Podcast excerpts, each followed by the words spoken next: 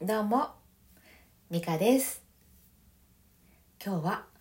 言わないことは我慢じゃないというお話していこうと思います。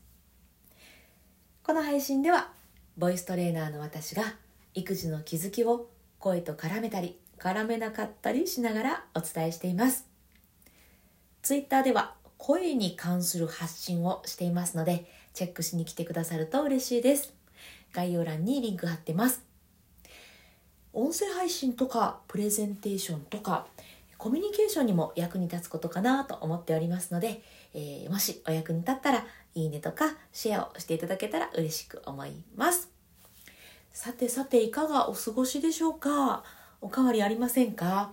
いやなんかもうあっという間に時間が過ぎていってもう6月ですもんね。いや半年が終わってしまう。うん 頑張るぞ。頑張るぞ頑張るぞ。ということで今日は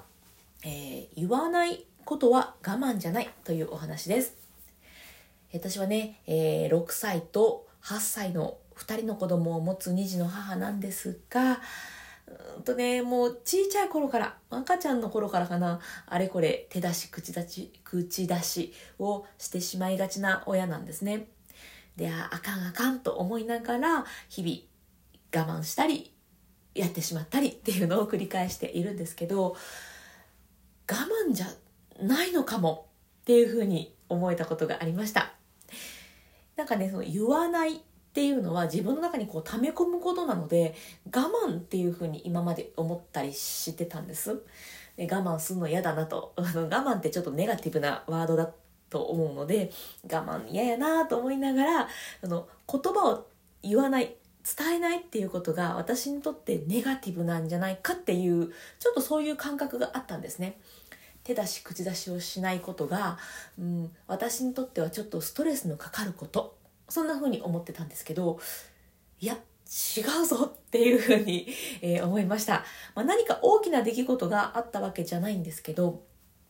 え何かこう私息子に対してねうーってこうなんか言うたろうって思ってしまうことがあったんですけどその時ちょっとグッと我慢してもしこれを言ったら息子はこうやって返すだろうなっていうちょっと頭の中でシミュレーションをししてたんですね。するとやっぱいいこと起きなかったからあやっぱ言うのやめとこう。でまたまたもう一回会ってうわこんな言うだろかって思ったんですけど そこも我慢してもう一回シミュレーションしてあやっぱいいいい未来は来ない と思ってで言うのをやめたんです。その時に、まあ、何も言わずに何もというかね、まあ、その嫌なことは言わずに終えれたんですがその後はね割と息子も大爆発することもなくまあまあ過ごせました。でですその時私我慢をしてたっていうよりは息子のことを考える時間というか息子がどんな反応するかなどんな気持ちになるかなこんなこと言われたらみたいなえそういうふうにね、まあ、相手を思う時間っていうとちょっと聞こえがいいですけどそういう時間にしたんですその我慢している時間を。でもそれって結果的に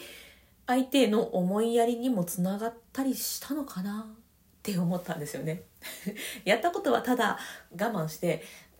こんな言葉言うたろかっていうのを我慢して 脳内でやってみてあやっぱいい結果になれへんわっていうあの妄想ですけどねやったことは脳内での妄想なんですけど結果的にそれが相手への思いやりにつながったかなかなどうかなっていうなんかそんなことがありました でもこれがなんか私の中でちょっと良くてうんと我慢さっき言ったようにネガティブなイメージだった我慢があそうではなくて息子のための時間にもなるのかっていうのが一つ。あともう一個が 脳内でうわーって一度言うんですよ。実際には声に出さないけど。脳内でアウトプットできてなんかデトックスできるのでちょっとだけすっきりする。脳内のことなんでね実際には起きてないんですけどちょっと言うたろかってことをファッと言ってしまってあでもそしたらこういう反応返ってきてあーしんどいあなしなしみたいな感じで なんかちょっとデトックス感もあったりして。なのでねなんかこの、うん、脳内妄想いいかもしれないって思ってます。ついつい手出し口出ししたくなっちゃうこともありますよね。私だけ？いやいやきっとあるはず。あるって言って。そんな時にまあある程度のことはね、やっちゃったというか、あしまったなっていうことはあるかもしれないんですけど、まあ、ここ最近ちょっとね、私は、息子のあれがあって、あれであれでね、ちょっとママ多いんですよ、最近。